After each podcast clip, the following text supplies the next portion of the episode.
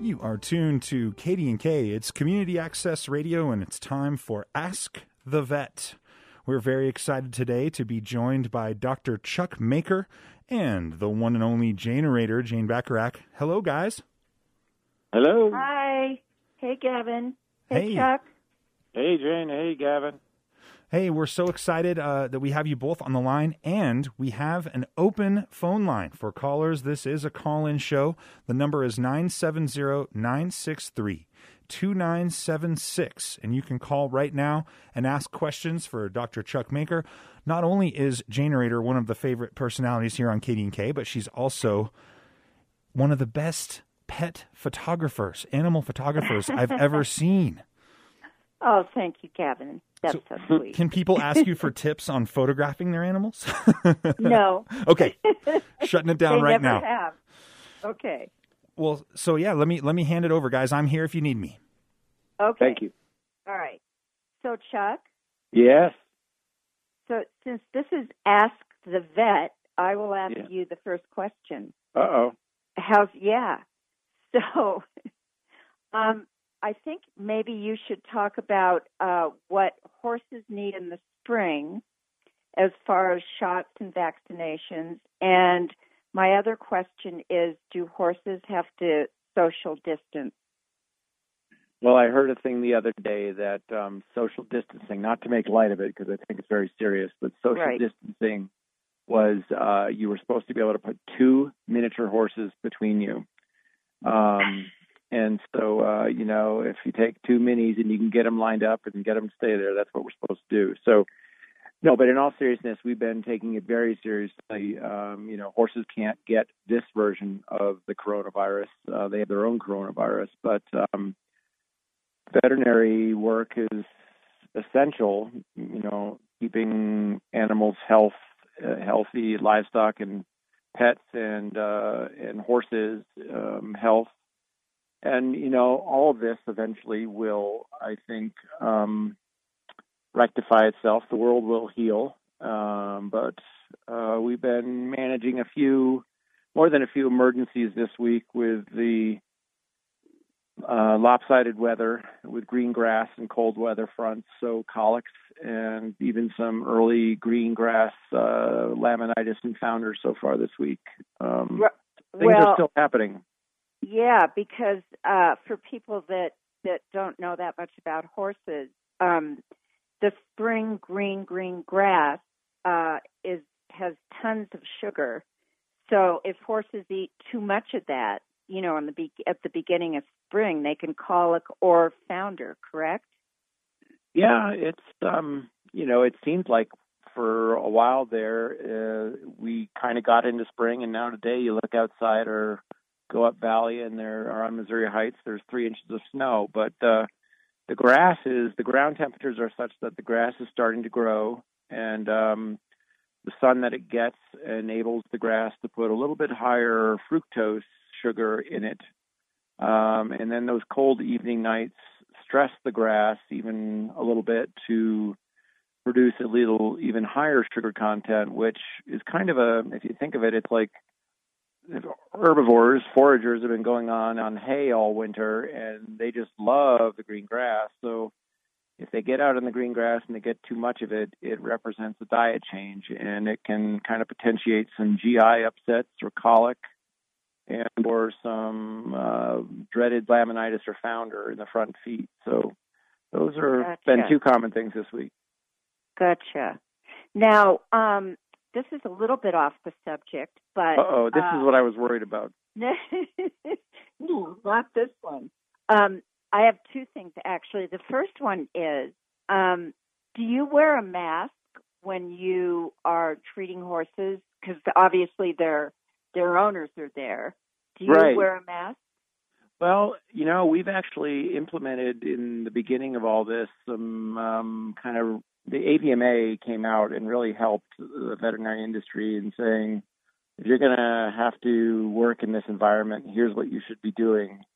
And so, um, for the very large part now, our patients are presented to us kind of in a social distant fashion. They're either dropped off or we arrive Gotcha. at a barn and the owners either are not there and we communicate via phone or um, the owners are there and quite distant. And yes, we have been wearing some masks.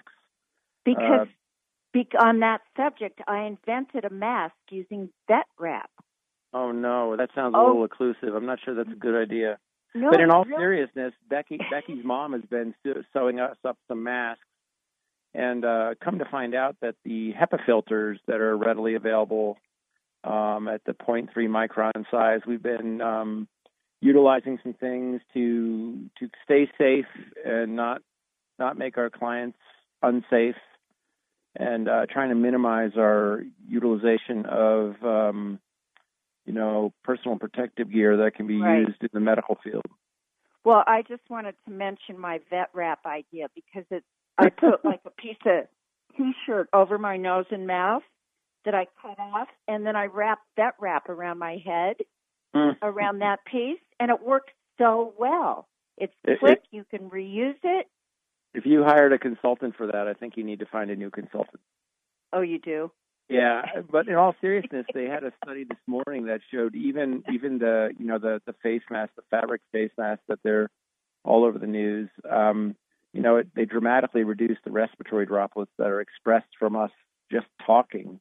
That's why Yeah. you're in Carbondale and I'm in El Jebel right now. Um, in, in all seriousness, uh, yeah, those are the kinds of things that we're wearing, um, not only to keep ourselves safe between us, but keep ourselves and our and our clients and friends and community members Right. safe. Gotcha. If anyone has any questions, you can call us at nine six three two nine seven six. The lines are open, and this is Chuck Maker. Uh, and you can ask the vet anything you want to. Anything, anything, anything you want to. Oh, And if if we don't get any calls, I have a few livestock, sheep and goats and horses, and uh, you know I'm a cat and previous dog owner, so I have a little bit of knowledge there. But uh, Yeah, but yeah, cows, goats, and horses. Speaking of of goats, oh, Um, okay, I've been doing a an experiment all winter um, Mhm. because I couldn't. I've been putting my goat poop mixed with shavings uh, Mhm. just on the on the grass, fertilizing the grass. hmm Cause, and because it was there was too much snow to move my wheelbarrow, Mm-hmm. and now that the snow melted, except for today, I Mhm. noticed in the area where I put the goat poop, the grass had grown way more than the other grass around it, and it was greener. Hmm. Well, you know the the the shavings thing is difficult because remember shavings have to decompose a little bit. Um, Right. And the composting process requires pretty a, a normal, regulated, if you will, temperature and turning the pile and so forth. So I would be mindful of. Uh, a lot of people try and make util, utilization of their barn waste, um, and shavings are the uh, uh, a problem in that it, they take extra time and can um, kind of acidify the soil uh, to where they're not the grass. But but certainly small ruminants and llamas and alpacas, cattle obviously, and horses if treated right uh, can make good compost for the garden. Yeah. Well, I've been raking it since the snow melted, so Hmm. it's it it really has made a difference. Hey Hmm. guys, guys, may I ask a question from over here at the KDNK studio? Sure. No, you may not, Okay. but go ahead. No, go ahead. Um, hey, just since we're on the subject of the kind of the stinky subject here for a sec, um, we have uh, we have two cats at my house, and, and they are indoor outdoor, but but mostly just indoor. They go out a little bit here and there, and we have what we call the catio in the back, um, which which is just we don't really have any any yard. It's just this little porch. Um, but they sometimes one of the boy cat in particular sometimes hops the fence. And we learned this time last year that he found uh, our neighbor's garden box as a, a, a you know favorite location to do his business. Right, right, right, right. So, Yeah. just broadly, is that bad for my neighbor to, to grow uh, tomatoes in that box if my cat has used it as a place to do his Yeah, business? those those that's going to put a new definition on heirloom tomatoes. Uh, the, you know, unfortunately, cat and dog.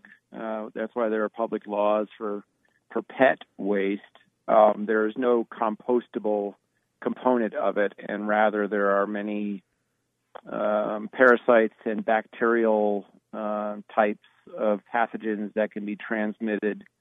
So much like we see uh, sometimes with like romaine lettuce or things that can be a source of human illness uh, if not washed correctly. I think that would add an, an additional element that I would try and dissuade your kitties from venturing far and wide from their cat box. Thank for your you. neighbor's health. Yeah, yeah, exactly. I mean, I, luckily, no tomatoes were grown out of that box last year due to a transition for our neighbors. They were moving at the same time. Mm-hmm. So, but now with our new neighbors there, I, I want to make sure we're not putting them at risk. Well, Yeah. it sounds like you would be, unless Right. yeah. I would, I would, I would, you know, uh, Colorado's a fence out state. So, um, but to be neighborly, I would try and encourage my kitty to use its own cat box. That's what the squirt gun is for. Ah, we have one too. Yes. That's funny. Thanks for fitting Yeah. in my question there, Janerator. I sure, appreciate it. sure. Absolutely. What? No, absolutely. No question is uh, inappropriate on the Janerator uh, Chuck Maker ask the vet show. Reminder phone lines open right now, folks. We have about 10 minutes left in the program. 963 2976. Call up and ask Dr. Chuck Maker and the Janerator your veterinary questions. Or any kind of question. no, Hmm. I'm just kidding. I'm kidding. But but also, um, Chuck, since you Uh-huh. are a, a horse and large animal vet, now Mm-hmm. is the time to start vaccinating and giving uh, horses their spring shots and vaccinations, correct? Well, yeah, we usually start this time of year. I mean, even though snowflakes are moving sideways past the window right now, um, you're trying to increase, you know, your patient's immunity or your her horse's immunity um, prior to potential exposure, right? Um, Right. vaccines, uh, you know, like tetanus, are appropriate for horses annually um, because Clostridial organisms, the causers of tetanus, are everywhere in a horse's environment. Um, and things like we will eventually arrive in Colorado at a late summer West Nile virus season. Um, and there were rabid, uh, there were some rabid cases, rabies cases already uh, over in the Front Range, um, and we do see migratory uh, bats in western Colorado um, in the summer. We've had a couple of those over the years, actually, even in Carbondale. So now's the time to stimulate their immunity um, and uh, and provide a you know a better immune system for what they're exposed to as the year goes along with insect vectors and um, and just the types of things that we see when horses are combined at shows and trail rides and trailheads and so forth. Right, because uh, those those certain kinds of illnesses, like COVID nineteen, for example, in humans, you know, they're illnesses that horses can trans transmit from horse to horse, and uh, Right. I mean, Right. imagine. I mean, we're kind of living right now in a in a world. I mean, I'm sure this will open the phone gates, perhaps, but you know, there's no vaccine yet for COVID nineteen, and it's different from the flu. And make the parallel. Um, you know, years ago when there were vac- no vaccines or not as good of vaccines for certain diseases in horses, we used to see these diseases much more frequently. Uh, and we see them now largely in populations of horses that are not vaccinated. So, um, you know, it, there are core-based vaccines where every horse needs this vaccine because these things are in their environment all the time, and there are Right. risk-based vaccines where, gosh, if your horse is living in western Colorado, it doesn't need to be vaccinated against Potomac horse fever, which is an East Coast disease. So we every horse needs a core vaccine, and that is made up of certain things, like I say, that are everywhere in every horse's environment. Hmm and uh, that's what we practice is kind of a, a select approach to try and and I think everyone does try and design a horse's program such that it gets vaccinated against things it needs, and then if it travels or it's going to go to Virginia or go to Kentucky for summer, it may need something different. So there are certain risk-based vaccines that um, we don't typically use here in the Western Slope because uh, we're gotcha. somewhat isolated. Gotcha. Yeah. Okay. Okay. What else is important this time of well, year? Well, we usually see, um, you know, as the green grass warms, if we're fortunate in western Colorado, the parasite, the internal parasite worms, uh, usually die off. If there, if horses are wormed in the fall, we don't see a lot of parasites hardy enough to live through our winters on the pasture. But with this time of year, uh, we do see that pasture contamination uh, of parasite eggs increase and start to reinfest horses that are out eating that short green grass, particularly mm-hmm. this time of year because there's less grass and they're eating more of the dirt uh, down at the base of the grass, picking up things maybe that they wouldn't pick up, um, probiotics, if you will. So, you know, this is the time of the year typically now through uh, when we see the first hard frost, when we consider horses need some appropriate uh, internal parasite program uh, designed to their environment. Whether gotcha. maybe if a horse is in a pasture with one horse uh, and 50 acres, it's different than a horse that's say in a half acre pasture with three other horses. So gotcha. again, individual design. That made me think of an idea uh, of a question, and this is a oh. serious oh. question. uh, um, so dogs, because I live up in in the Missouri Heights area, mm-hmm. and and you know, dogs tend to eat love to eat horse manure, yep. and um, I have a friend, my neighbor's actually dog who eats horse manure, throws up, you know, a lot of the time, and I was wondering if let's say a, a horse owner gives her her or his horse you know some kind of medicine like worming, you know a wormer mm-hmm. or mm-hmm. a vaccination or whatever and the horse poops out part of the medicine can that harm a dog or another kind of animal that eats that well, there's certainly evidence to support that some of these daily feed through dewormers uh, that affect the fly population affect what's in the stool. You know, there there's actually active ingredient in the stool but the um, administration of medications to your horse at the appropriate body weight dosage isn't going to put enough product in the stool to adversely affect other uh, mammals. Um, that said, however, the biggest, I think, risk where people buy dewormers and things and have problems with dogs is people may inadvertently um, uh, administer their horse's uh, dewormer and then have a partial dose that's in a trash can or the horse spits the dewormer out, and the dogs are just willing to eat anything on the ground in the barn. In that situation, that is a potentially dangerous situation that we try to discourage and tell people to make sure they thoroughly um, and appropriately discard the partial unused um, deworming tubes because we have seen some dogs eat that, and that certainly poses a health problem to them. Gotcha. Okay. Okay. Yeah, I was curious about that. Good question. Hey, friends. Thank you. We should probably get down to our final question here. About two minutes to go. Okay. No callers today. So it's no, uh, no I'll, callers. I'll, I'll take uh, multiple questions for 500, Jane. okay. So my next question is, what's better fertilizer, horse poop or, or goat poop? well, you know, again, I don't know. We always seem to migrate back. You know, I did a, a story uh, years ago for the Valley Journal, actually, on the scoop on poop, and um, it all comes down to the nitrogen and how processed the nitrogen is. Um, I know a lot of people, friends, are planting their gardens.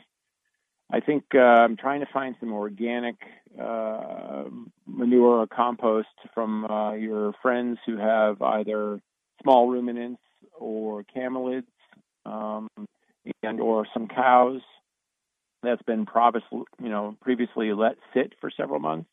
Gotcha. That would be the, I think, the best soil uh, accoutrement that I might suggest. Yeah. Um, okay. If you put it in too hot, it's gonna it's gonna start stunt your garden a little bit. So do be careful. Gotcha. As we plant peas, carrots, tomatoes, not tomatoes, potatoes. Potatoes. Yeah, potatoes. Okay. Yeah, I think seriously, I think people would be interested, are interested, because now's the time to plant. You know, For what's certain the things, best? yeah. Yeah. What's Yeah. the best? And by the way, that story you did was for me Oh, it years was? ago. Oh, yes, it okay. was. Okay. for the Valley Journal. Oh, I, I Yeah. got that part right at least. Yeah, you did. Okay. How are we doing on time? That's going to do it, folks. Thank you so much Thank- for putting this thank show you. together, Janerator and Dr. Maker. We so appreciate you taking all Oh. this time for KDNK's listeners. Stay Thank healthy you, and safe out there. Thank you, Chuck. Thank you all. Stay healthy and Thank- safe. Thanks you all.